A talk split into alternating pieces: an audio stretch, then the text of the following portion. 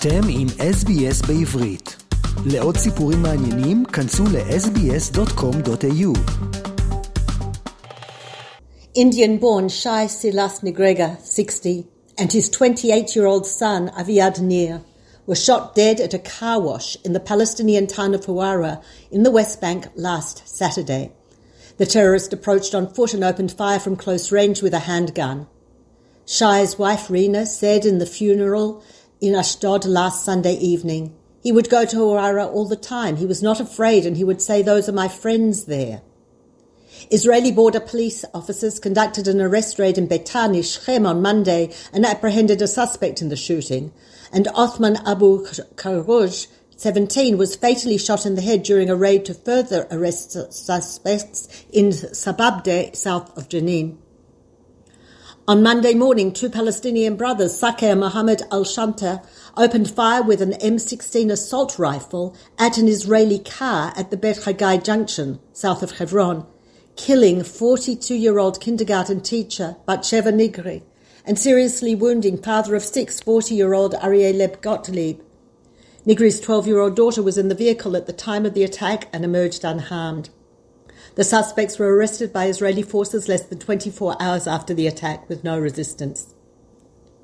An Israeli man was attacked and lightly hurt by Palestinians after mistakenly entering the West Bank town of Turmus Aya last Sunday night. The man's car was set afire after entering the town, and residents also hurled stones at the man.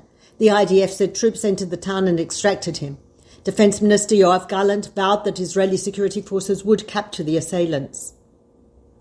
Eight year old Yehuda Levi of the community of Chemdat in the Jordan Valley was killed, and at least eight other hikers, members of two families, were wounded following a rock slide at the Nahal David stream at the Ein Gedi Nature Reserve near the Dead Sea on Thursday morning.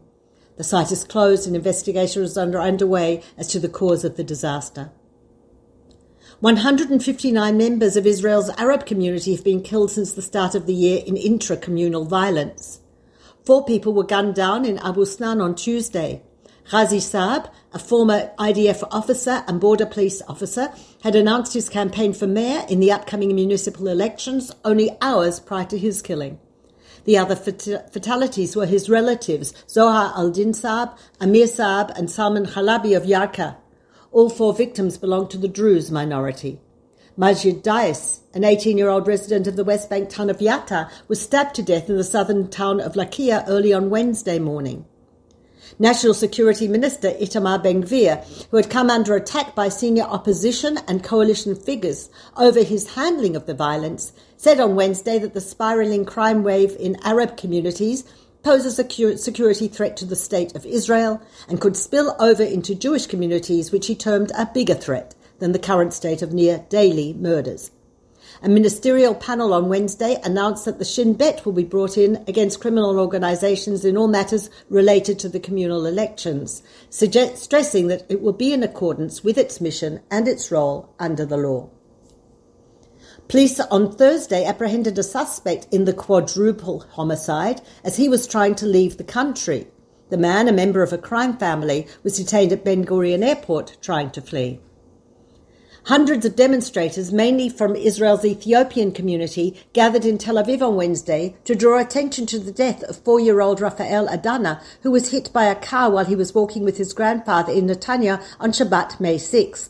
He was critically wounded and died in a hospital several days later.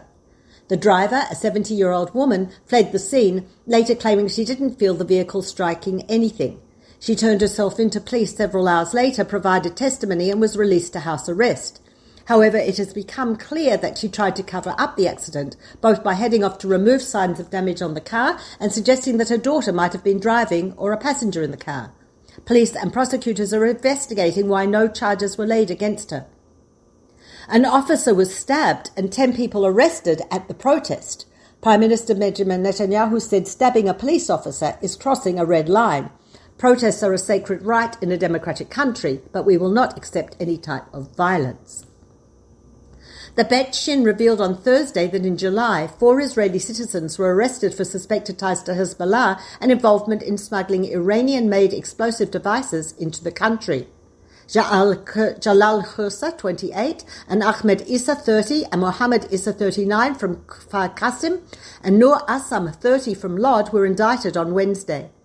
In Kfar Qasim, two Iranian-made explosive devices, among other weapons, were seized. In Lod, a similar explosive device was found, apparently to be used for criminal activity. National Security Minister Itamar Ben-Gvir on Wednesday said his right to safe movement in the West Bank was more important than the rights of Arabs to free movement, bringing condemnation from the United States. The US State Department on Thursday said it strongly condemns Minister Ben-Gvir's inflammatory comments on the freedom of movement of Palestinian res- residents of the West Bank. New York City Mayor Eric Adams met with Prime Minister Netanyahu on Tuesday in Jerusalem on the second day of his three day Israel visit. The two discussed the Netanyahu government's controversial judicial shakeup and its tangible social, economic, and diplomatic consequences. Adams also met with representatives leading 33 straight weeks of protests against the government. A 14 year old girl is suing the Egged for 271,500 shekel on charges that she was harassed and discriminated against when she boarded a bus due to her outfit. The lawsuit filed in the Haifa's Magistrates Court claims that the teenager got on a 76 bus line in the city wearing shorts and a strapless top over a bathing suit. The driver allegedly asked her, Do you have anything else to put on? and then told her that if an inspector came, she could be fined for her clothing choice. Hila Peleg, a 21 year old from Ashdod, is suing the Electra Afikim bus company after she was refused boarding on an 85 line bus in the city and was told by the driver that the bus was for men only. The family members of a group of young women, women who were told to sit at the back of the bus and cover their outfits with blankets on an 885 bus line from Ashdod to Sfat are suing the Nativ Express bus company over that incident. Thousands participated in a women's rights ma- march in the Haredi city of Bnei Barak on Thursday night. About 300 people, mostly non-Haredi right-wing, right-wingers, participated in a counter-protest. Some of Bnei Barak's leading rabbis issued a text calling on locals to stay away from the protesters to avoid friction. However, some ignored the call and tried to engage in dialogue. One Haredi women, women's group handed out water to protesters. Prime Minister Netanyahu and his wife Sarah have temporarily moved into the Jerusalem Waldorf Astoria Hotel while security renovations are being carried out on their private home, where they've been staying while the official Prime Minister residence is being upgraded.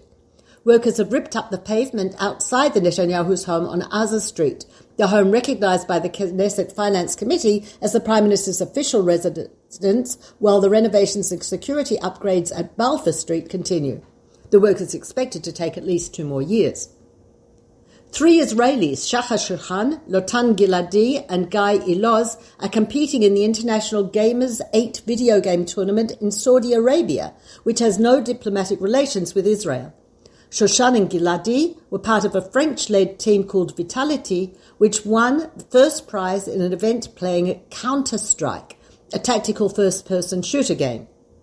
And German soccer star, as German soccer team Bayern Munich has signed Israeli goalkeeper Daniel Peretz from Maccabi Tel Aviv for a five-year contract with an initial fee of at least 5 million euro. The transfer comes on the back of Peretz's starring role in the Israel under-21s team's recent dream run to the semi-finals of the European Championship. This is Peta Jones Pellach reporting for SBS Radio and taking this opportunity to wish my dear friend and boss Nitza all the best for her future and all the best to SBS listeners. רוצים לשמוע עוד סיפורים? האזינו דרך האפל פודקאסט, גוגל פודקאסט, ספוטיפיי, או בכל מקום אחר בו ניתן להאזין לפודקאסטים.